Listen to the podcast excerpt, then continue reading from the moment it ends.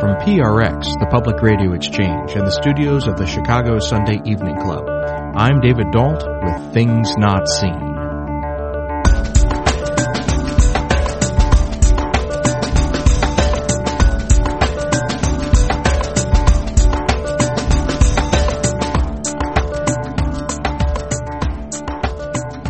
On today's show, we explore the Catholic Church and its recent Synod on the Family that was held last October when we talk with Peter Steinfels of Commonweal magazine. We'll discuss the implications of the Synod for Catholics in America and why Protestants should be paying attention. Stay tuned.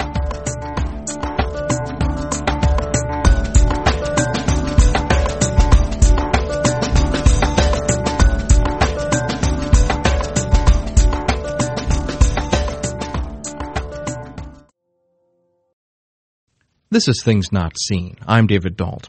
We're speaking today with Peter Steinfels. He's the co-founder of the Fordham Center on Religion and Culture in New York City, and he's a former editor of Commonweal magazine. He's also the author of A People Adrift, The Crisis of the Roman Catholic Church in America.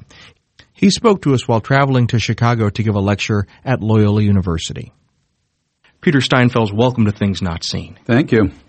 Well, to start us off, we're recording this interview just a few weeks after the close of the Synod on the Family. And I'm wondering, as a way of orienting our listeners and getting into the conversation, could you give us a brief overview of what is a synod? What, what is that when we hear that word? A very good question because perhaps the most important thing about this synod was that it actually happened and happened in the way that it happened. A synod is a gathering of bishops. Uh, synods have been held in the Christian church from time back uh, 2,000 years ago. Uh, when bishops emerged as local leaders in the Catholic Church and they wanted to settle some matter of doctrine or a practice, they gathered. Uh, if bishops from all over the Christian world gathered, that was often called a council. If bishops from a region gathered or a fewer uh, number of bishops, that was called a synod. Now, synods uh, fell out of uh, practice for a long time because as the papacy uh, expanded its powers to settle disputes in the church, they weren't called upon so much. So in the 1960s, when the Second Vatican Council gathered bishops from all around the world and made landmark changes in the ch- church's practice, uh, the idea of a synod was resurrected, that after the council we would have periodic synods.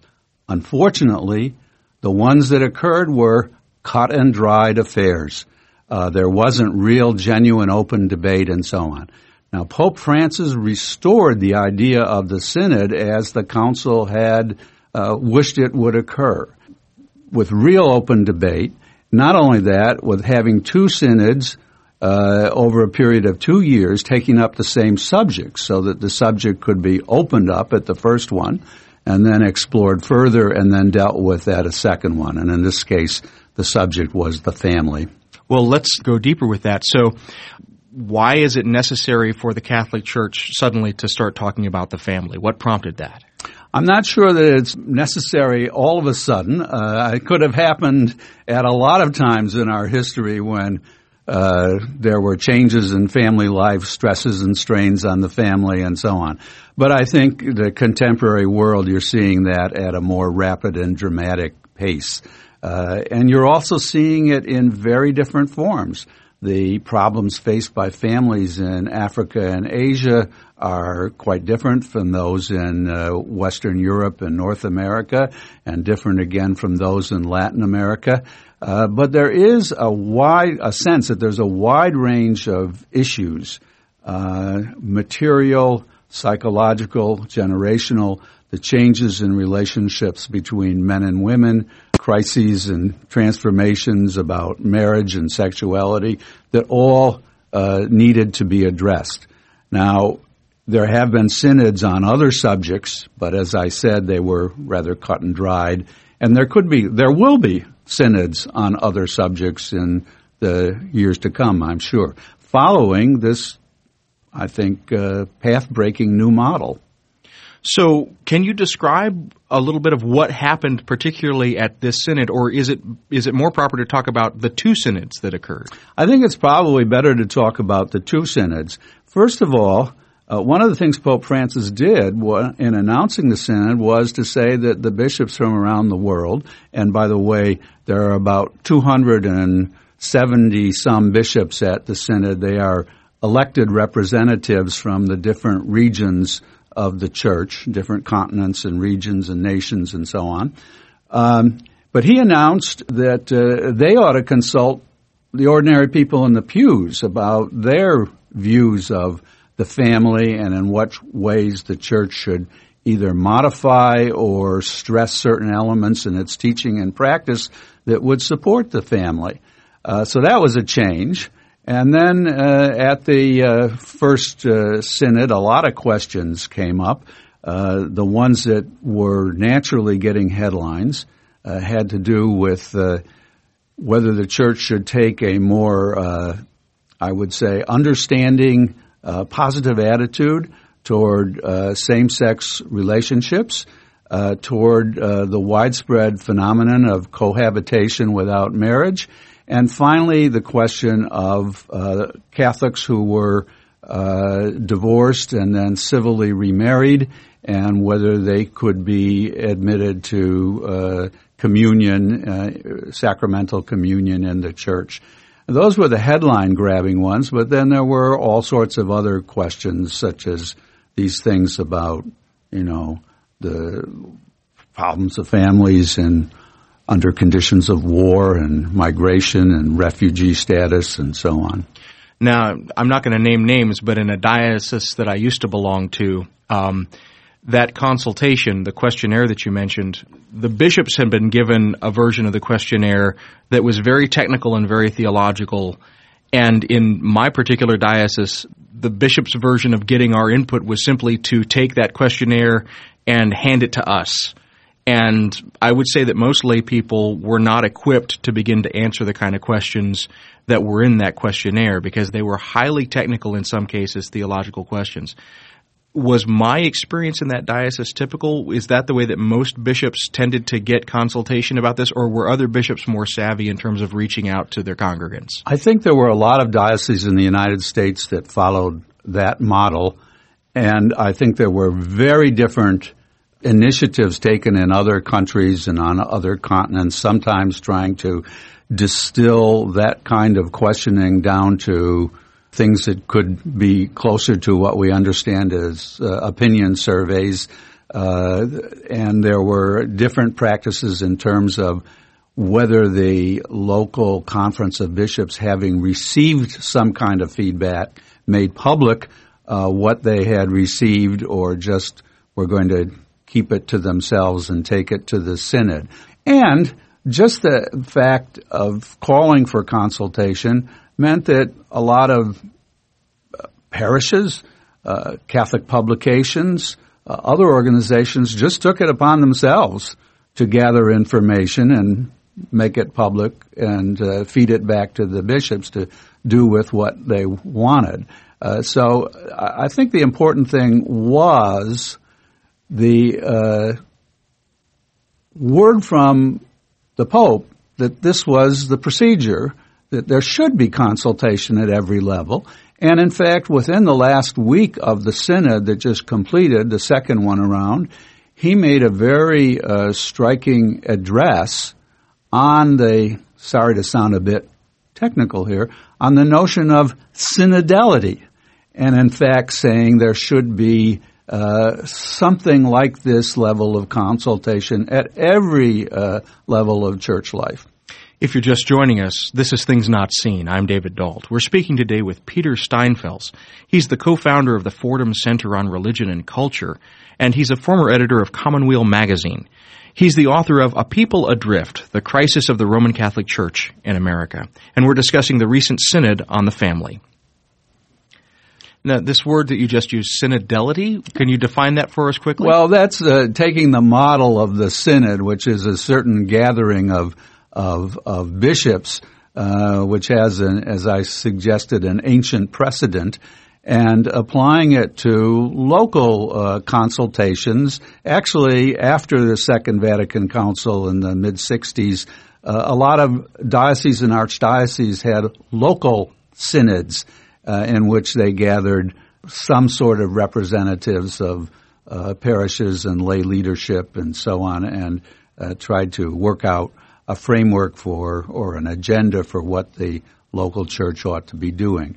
Now, all of these still have a kind of consultative status. They don't cast votes and pass legislation. They do vote on things, uh, set priorities, make recommendations, but on the local level, those would be up to the local bishop on the international global le- level up to the pope then to deal with as he chose just a moment ago, you mentioned that several independent groups sort of did their own surveys and gave that information to the various bishops' conferences. In your opinion, was that sort of independent consultation well received by the bishops? Uh, I think overall, yes. I think they, they it was well received.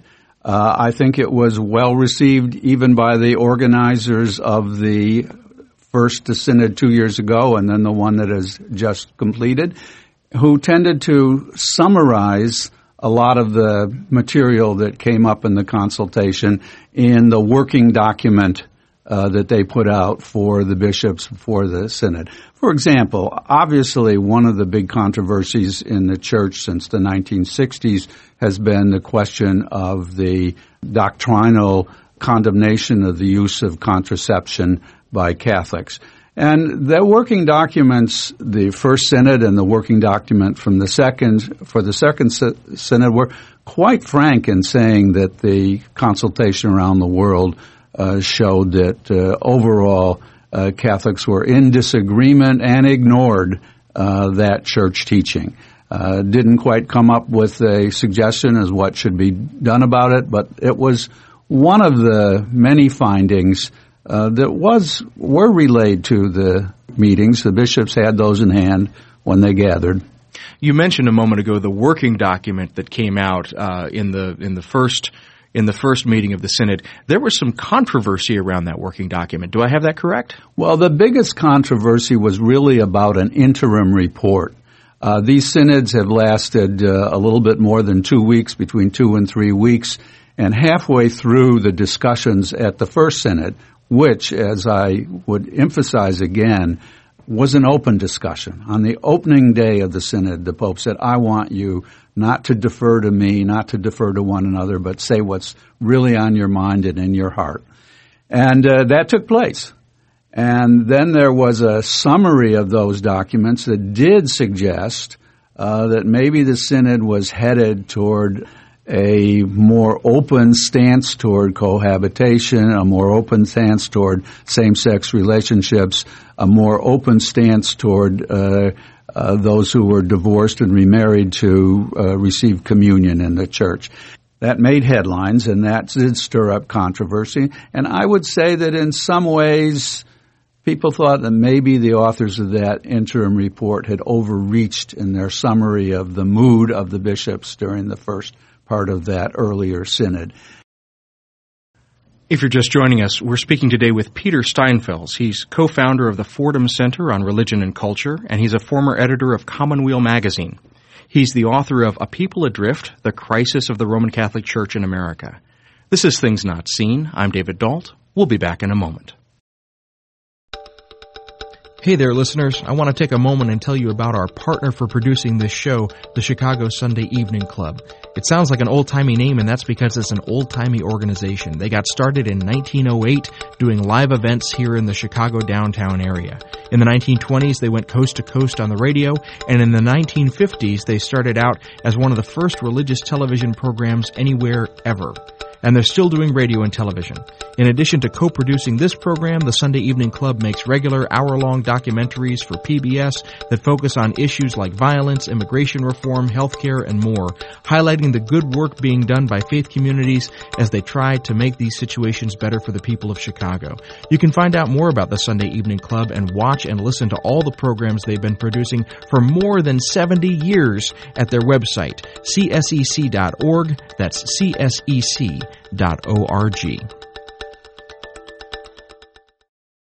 You're listening to Things Not Seen. I'm David Dault. We're speaking today with Peter Steinfels, co-founder of the Fordham Center on Religion and Culture and a former editor at Commonweal magazine. We're discussing the recent synod on the family in the Catholic Church and its impact for Catholics and for non-Catholics alike. In the first part of the program, we explored some of the basic questions. What is a synod and what it means to the Catholic faithful that we're having one? And then moving on, talking about the questions of how that synod is playing out culturally and the positions of some of the American bishops. Before the break, we were discussing an interim report that had been released at the midpoint between the two synods and the public reaction that followed. We pick up our conversation with Peter Steinfels there. And there was a kind of reaction which has gone on over the intervening year uh, with bishops clashing about whether uh, there was a danger of the church uh, backing off its uh, very uh, strong stance on the indissolubility of marriage and other teachings. Uh, and so in the second time around, you had a, a significant clash of opinions that managed, even though the public was not invited to the actual discussions themselves, those were reported in daily briefings, and so the press had lots of good stories uh, about that. And uh, some people think that's a very perilous state for the unity of the church, and others of us, myself included, think that that kind of disagreement is uh, potentially very valuable and that it doesn't necessarily mean the church is going to be divided, but these things have to be hashed out. Now, when we have disagreement among the bishops, for our non-Catholic listeners, what what sort of influence does the Pope have at that moment? Is mm-hmm. the Pope sort of like a king, and he can he can get all the bishops in line, or do the bishops have some power to push back? How does that dynamic work?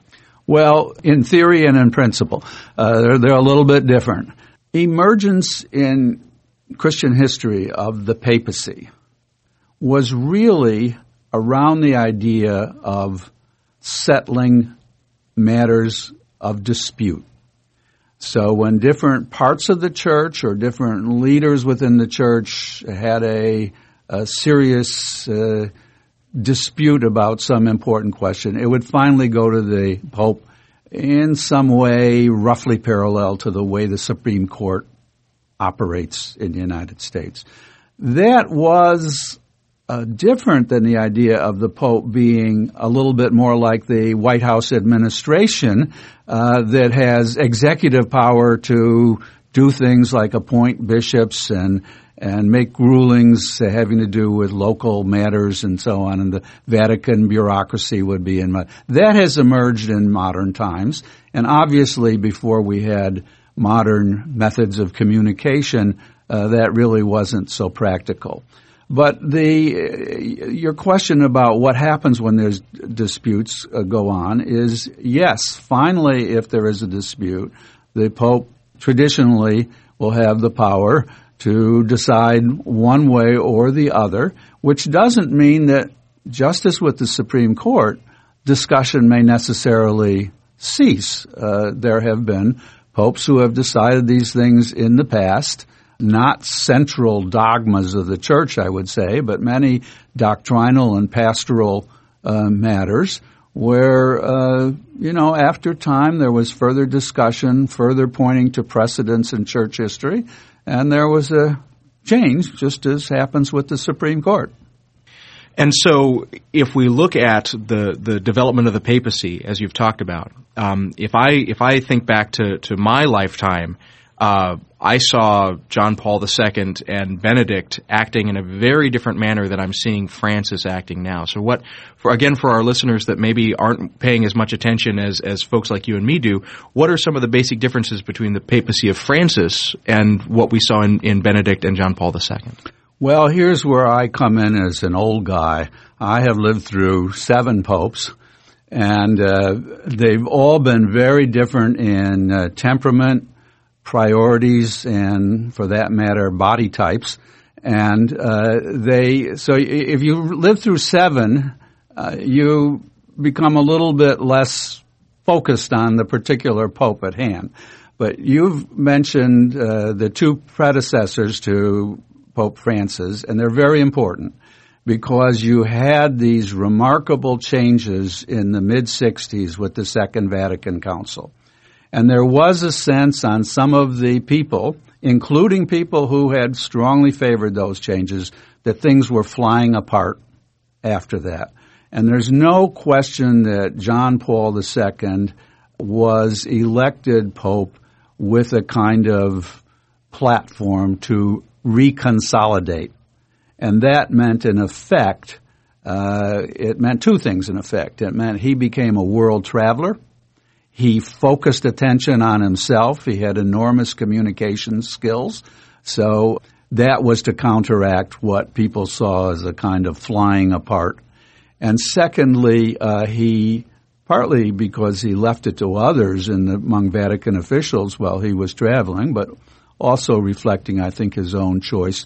He strengthened the role of the central uh, offices in Rome. And uh, Benedict, who had served uh, as an, in an important post for John Paul, was certainly in line with that. So then you have a certain centralization. And I think the signal that has come with uh, Francis is not only does he want to reform and make accountable those centralized offices in Vatican in the Vatican, but he also wants to decentralize authority to uh, bishops in their conferences around the world, and even to individual bishops. And some of that came out in the outcome of this last session uh, the, of the synod. If you're just joining us, this is Things Not Seen. I'm David Dault. We're speaking today with Peter Steinfels. He's the co-founder of the Fordham Center on Religion and Culture, and he's a former editor of Commonweal magazine. He's the author of A People Adrift, The Crisis of the Roman Catholic Church in America. And we're discussing the recent synod on the family. So there's a, a columnist, uh, a man by the name of Russ Douthat, or Douthat. I'm not exactly sure how to pronounce the, the name, but um, recently, uh, in and around the, the second synod particularly, he has been writing columns that make it sound as if the Catholic Church is teetering on the brink of collapse or schism. And I'm wondering if uh, if you would like to perhaps address that dire prediction of of his. Right. Uh, well, I am an acquaintance of Ross. Uh, he and I have discussed this over dinner. Recently, I was at a meeting where I challenged some of his dire uh, scenarios for the future, which is essentially the danger of a civil war or a, or a schism. Uh, he's particularly focused on any kind of change in church practice that might undermine the indissolubility of marriage as the church has taught it. And um, I do think that he's overwrought. And uh, I do, I respect the idea that he sees these as serious issues. I think they are. I think the church has more of a long track record over time of change and uh, change within a underlying continuity. And I think that he underestimates that historical perspective that shows that have been and there can be uh, changes in the church without sort of saying anything goes, everything's up for grabs. So I do think the world has changed. All is done under the spotlight of the media now and that affects people. I think that neither the official church nor the lay faithful have truly absorbed the idea and thought through the idea of how change takes place in the Catholic Church, as it obviously does. There's a technical term for that in theology, which is development of doctrine. We've tended to believe that the church can and should change, that the Holy Spirit guides the church in these changes, but we have a tendency to like to have it happen off stage in the wings so we don't have to uh, see it actually transpire and we can uh, we can minimize the fact that changes have taken place. Now, I've had another guest on this show, uh, a Catholic priest by the name of Bruce Cinquegrani, and when I was having my conversation with him, he pointed out that uh, Pope Francis is really the first pope to have gone through his entire training and priesthood under the umbrella of Vatican II. And first of all, do you agree with, with that assessment? And, and how do you think that that has affected Pope Francis's uh, approach to the papacy? Well, I, I do agree with that assessment. I, I think that you know Benedict uh, was uh, at Vatican II as an advisor, but Benedict also very much personally experienced a period of disarray in the church, and I would say disarray in in European academic life when he was a professor. So uh, he didn't enjoy, in a sense, perhaps what Francis enjoyed of being uh, on the other side of the Atlantic, uh, some distance from Rome. I think that Francis's experience, for a number of reasons, made him um, First of all, it made him a kind of a moderate. People forget that in uh, Argentina, he was not aligned with the most radical of the liberation theologians, members of his own religious order, the Jesuits. So he was a moderate. He was also always very concerned with the grassroots and the question of those who were vulnerable and on the outside of society. And finally, he always had a series of experiences with the centralization of decision making in Rome that made him, uh, I would say, wary and maybe even use a stronger word, uh, negative about that. So I, I do think that the period of time and just as much the place that he comes from gives him a definitely different perspective.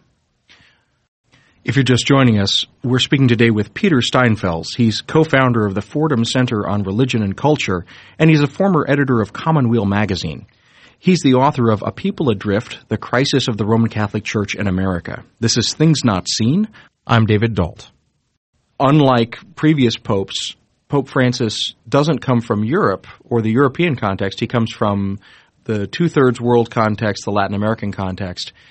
And has what seems to be a very different set of priorities than a lot of the previous popes in my in my estimation. What are what are some of those shifts that come from from his third world perspective or his or his Latin American perspective that are significant and and what do you foresee will be the sort of impact that that will have on the development of Catholic doctrine in the 21st century?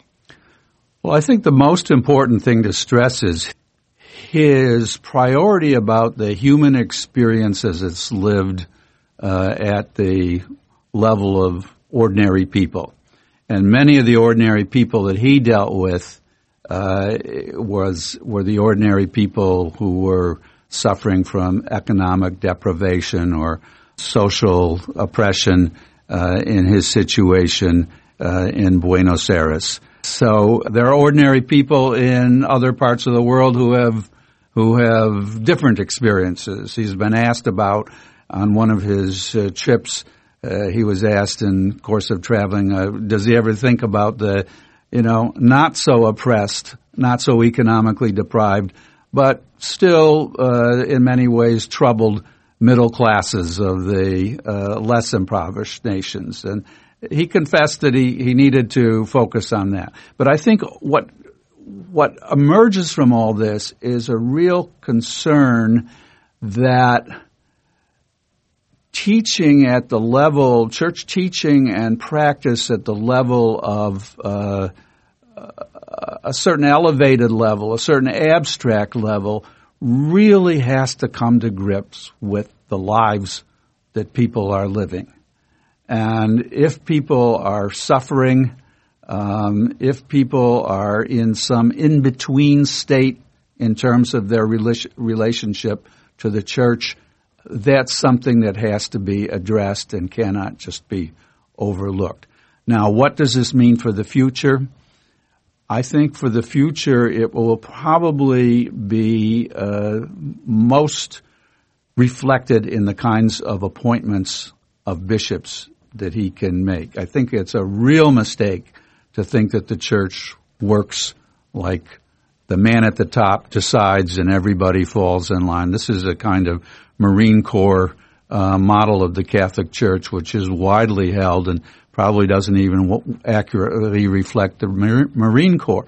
But uh, so the question is: is how do all these intervening levels and grassroots levels of church leadership reflect the priorities of the Pope? His biggest capacity in relationship to that is the kind of appointments he makes. What we do about the state of the priesthood and church leadership at the local level is still something that we haven't quite seen from uh, the Pope. At least he's given signs about the kind of leadership he wants. But in terms of the institutional uh, arrangements for getting that leadership, we haven't seen that yet, what he might do. A moment ago, we were talking about the uh, the impact of the Latin American context on the papacy of Pope Francis. I want to follow up with that. Is there a wide chasm of disconnection between American Catholicism and Catholicism in the rest of the world? It seems sometimes like the priorities of American congregants are very out of step with what we hear from uh, the bishops that come from the rest of the world. Am I hearing that right? I think there is a tendency uh, among Americans, like, and I include myself, to think that everybody is like them and has the same problems.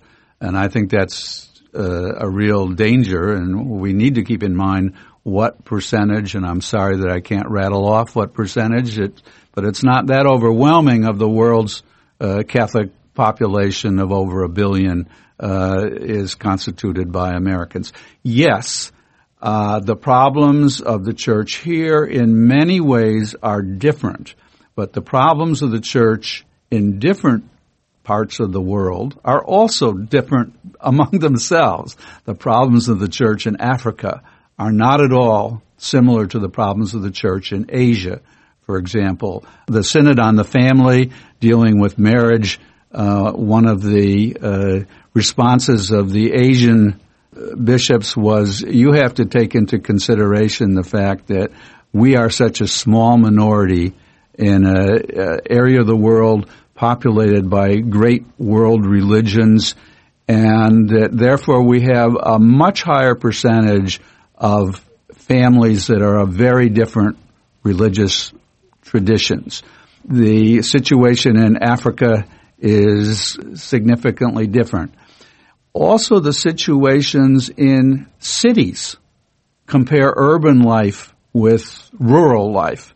And, you know, in areas like Latin America, including Francis's Buenos Aires, a lot of the problems that we have in the United States are have to do with the cosmopolitan and pluralistic nature of cities, and that's affecting the church around the world.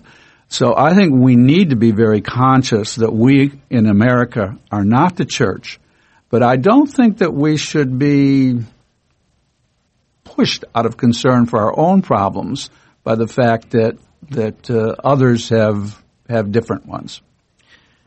If you're just joining us, we're speaking today with Peter Steinfels. He's the co-founder of the Fordham Center on Religion and Culture, and he's a former editor of Commonweal magazine.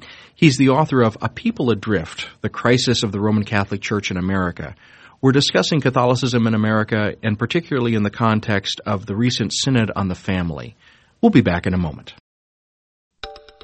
Each week we hear from listeners like you who write in to tell us that they love the show, and a lot of you ask us what you can do to help support us. Well, first of all, thank you for listening. The number one thing you can do to help support us is to tell your friends about the show. That word of mouth is so incredibly important.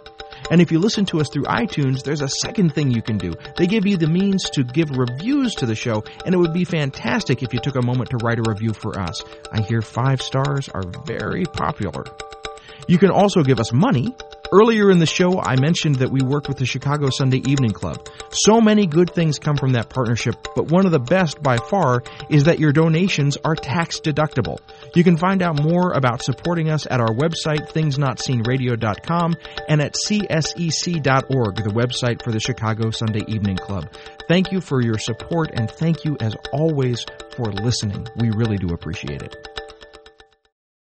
This is Things Not Seen. I'm David Dault. Each week on our program, we bring you a rich conversation about culture and faith.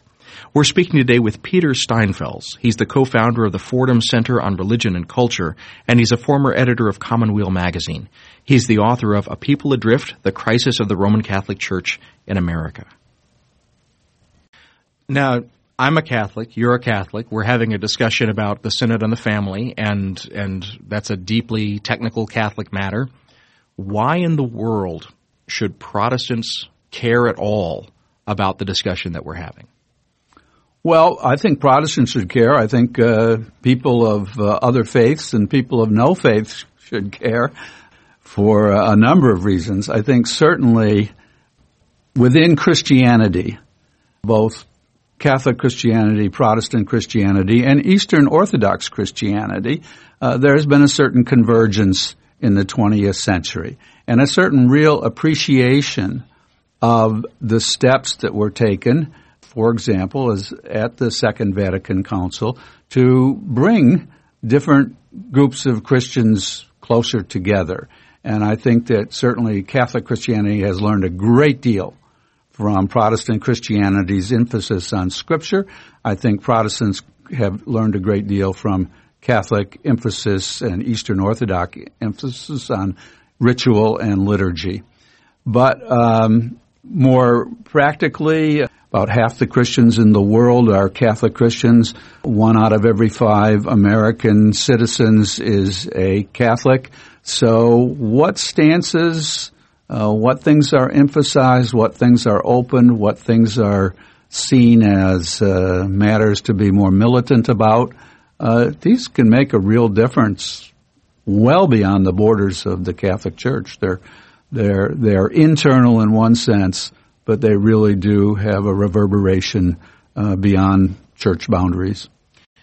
I'm going to expand our discussion here for a moment. Um, we've been talking largely about the Synod on the Family, but other events have been happening in the religious sphere here in America uh, in the last year that are notable. In particular, the battles over religious freedom in various states and, and statutes that have been uh, put forward to try and guarantee certain aspects of religious freedom. And oftentimes we've seen the bishops of the Catholic Church lining up very strongly behind these sorts of measures. And I wonder if you're if you would be willing to to give your take on sort of what the dynamic is that's going on there. Well, I'm a kind of uh, a very strong supporter of First Amendment religious freedom rights.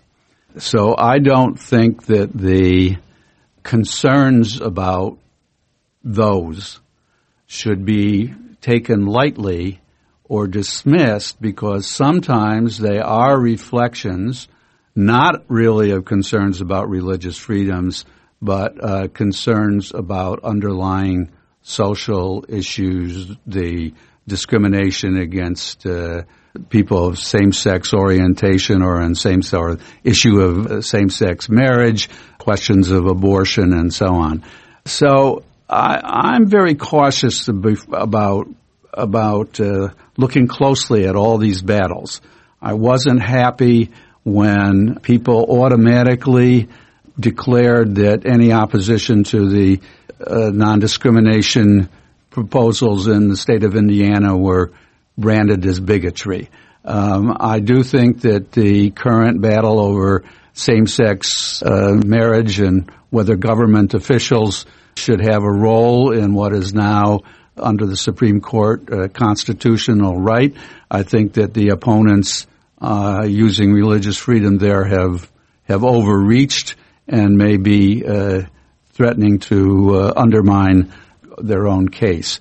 But I'm for a very careful consideration, and I think it focuses also on something important that there are some liberals, and I would identify myself as a liberal on the political spectrum, who see freedom of religion primarily in terms of worship and congregational life. They don't see freedom of religion in terms of all the ways in which the church and the Catholic Church in particular here carry out social services, charitable acts, educational provision, and other things that are very important in society and are felt to be religiously mandated by our gospel beliefs. And when it comes to those things, uh, they're uh, a liberal sometimes hesitation to apply the First Amendment guarantees of religious freedom to Catholic hospitals, Catholic universities, uh, you name it, all Catholic charities, all those institutions. And I think that's that's of concern to me.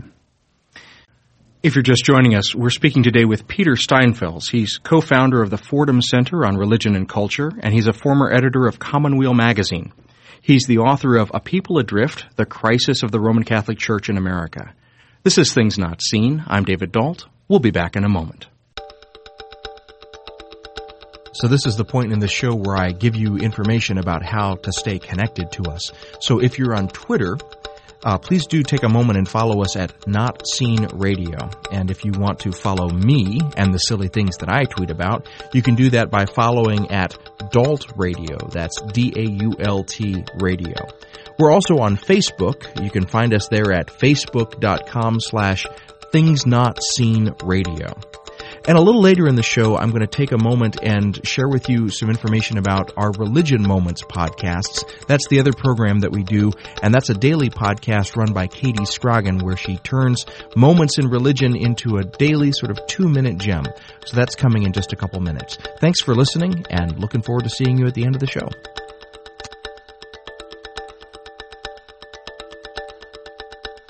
You're listening to Things Not Seen. I'm David Dault. We're speaking today with Peter Steinfels, co-founder of the Fordham Center on Religion and Culture and a former editor at Commonweal magazine.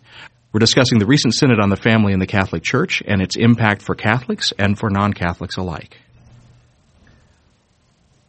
Well, for a, a long period of time now, you have been a voice of public Catholicism here in the American context. And as you look back over that career, I wonder if if we could speak about both what has frustrated you and what continues to give you hope. Oh, that's a uh, that's a hard question to to uh, review myself. I think that it is distressing to see the polarization that has occurred in American political life overlapping with a polarization on religious matters. I think that I would be a strong defender of religion and religiously motivated citizenship, participation in public affairs, using the perspectives and the wisdom from religious traditions, using the motivations from religious commitments. But I think we've seen that particularly after the 1960s take place in a rather uh, simple-minded way that didn't make enough distinctions and uh, tended to then trigger a reaction in which there was a kind of opposition to any blanket opposition to any uh, place for uh, religious thought or religious motivation in public affairs. So that's an unfortunate uh, part, although I have to say the resulting controversies probably helped get me uh, several of my jobs. I don't know about that. I wouldn't complain there. I think that uh, there has been an upsurge of uh, political involvement by religious bodies, bringing to bear on public affairs the wisdom or the tradition of their own community, and also the strongly felt motivation and commitment that they draw from their faith. Sometimes, and too often, that has been done in a way that reflects the more narrowly political uh, involvement and passions of what we call the culture wars and political polarization in the United States. So uh, there's always been a challenge to try and make important distinctions because one side seems to want to bring in religion as the answer to all kinds of questions which are complicated in a religiously pluralistic society, and the other side, in reaction, often wants to have a blanket removal of religious considerations from public affairs. So uh, the strong emotions, the political involvement, uh, certainly gives uh, me hope for the relevance of religion to the future. It gives me a lot of things to think about, to work to work over, to write about. Uh, but it also uh, presents some serious problems. We've been talking today about the, the recent Synod on the Family and its effect on both the, the Catholic Church globally, but also the Catholic Church here in America. And we've also talked about the, the impact that the Synod might have on non Catholic religious uh, populations. Now that the Synod is complete, now that these two segments of the Synod have happened, what remains undone? What is what is the unfinished business of the synod moving forward? Oh, I think there's a lot of unfinished business. So we'll partly we'll see the response of Pope Francis to the recommendations that the synod has put in place, and there's a lot of those recommendations. Uh, that uh, were made overwhelmingly. They were voted overwhelmingly by the bishops participating, and it, they had to do with, in a sense, the more uh, fundamental material uh, problems that families face around the world. Uh, their struggles to uh, survive, to find an equilibrium in a world in which relationships between men and women are changing, in which uh, changes between generations are very rapid. And maybe the best response there will have to be things we do as much as things we say or think about. But overall, if you were to sum up, or if I were to sum up what I read in the recommendations, the overall emphasis would be we are not going to exclude people. Most organizations, most churches, uh, most entities, collective entities, most nations of any sort often define themselves by the way they exclude people. And that cannot be completely ruled out. There is a fundamental core of Christianity, and you go beyond it in all integrity, you're not a Christian anymore. Nonetheless, uh, certainly the Catholic Church has maintained itself with a strong emphasis on boundaries and excluding at certain points. And I would say the overall Im, overall uh, conclusion I draw from what the bishops did was we are going to state our teachings, we're going to maintain them, but when people of them or question them or don't live up to them, we are going to be understanding and we're going to, as a former pastor of mine would always say, we can work with that it often became a joke that he, no matter what uh, daunting situation he was uh, facing in terms of pastoral practice, he would say, "We can work with that." And I think that that's the overall message of the recommendations that the bishops voted. We can work with that. Well, Peter Steinfels, I have very much appreciated your wisdom this morning, and uh, I've very much enjoyed our conversation. Thank you for being here. Thank you very much. We've been speaking today with Peter Steinfels. He is formerly an editor at Commonweal Magazine, an organization that he joined in 1964. He also served as a visiting professor at Notre Dame from 1994 to 95, and then as visiting professor at Georgetown University from 1997 to 2001. From 1990 to 2010, he wrote a regular column called Beliefs for the religion section of the New York Times. He has long been a professor at Fordham University and is co-director of the Fordham Center on Religion and Culture. He's the author of several books including The Neoconservatives, The Men Who Are Changing America's Politics, and A People Adrift, The Crisis of the Roman Catholic Church in America. We spoke to Peter Steinfels during a visit to Chicago that he made to lecture at Loyola University on the Synod and the Family as part of a Commonweal speaker series.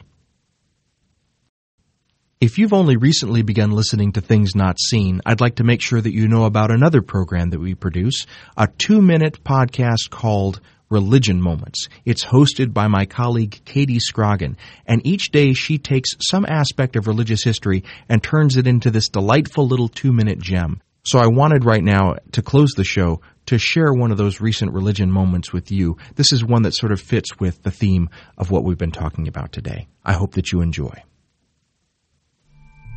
From the producers of Things Not Seen, conversations about culture and faith. This is a religion moment for January 22nd.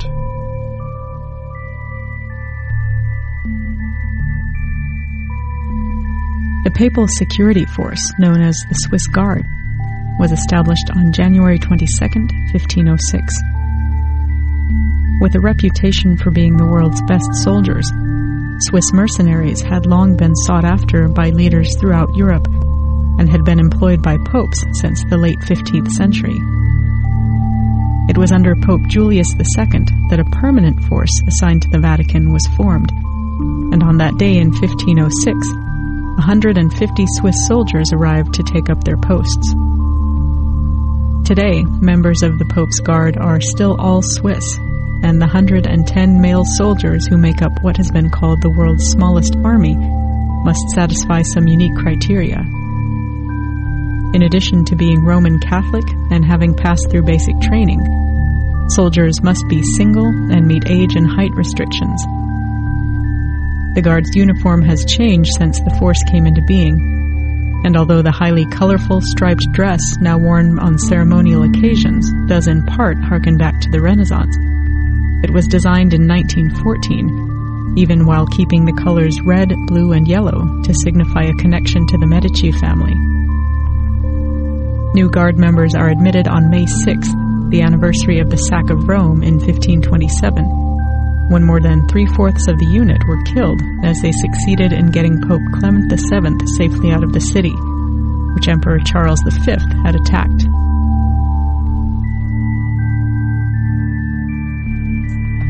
Our thanks to Katie Scroggin for this report.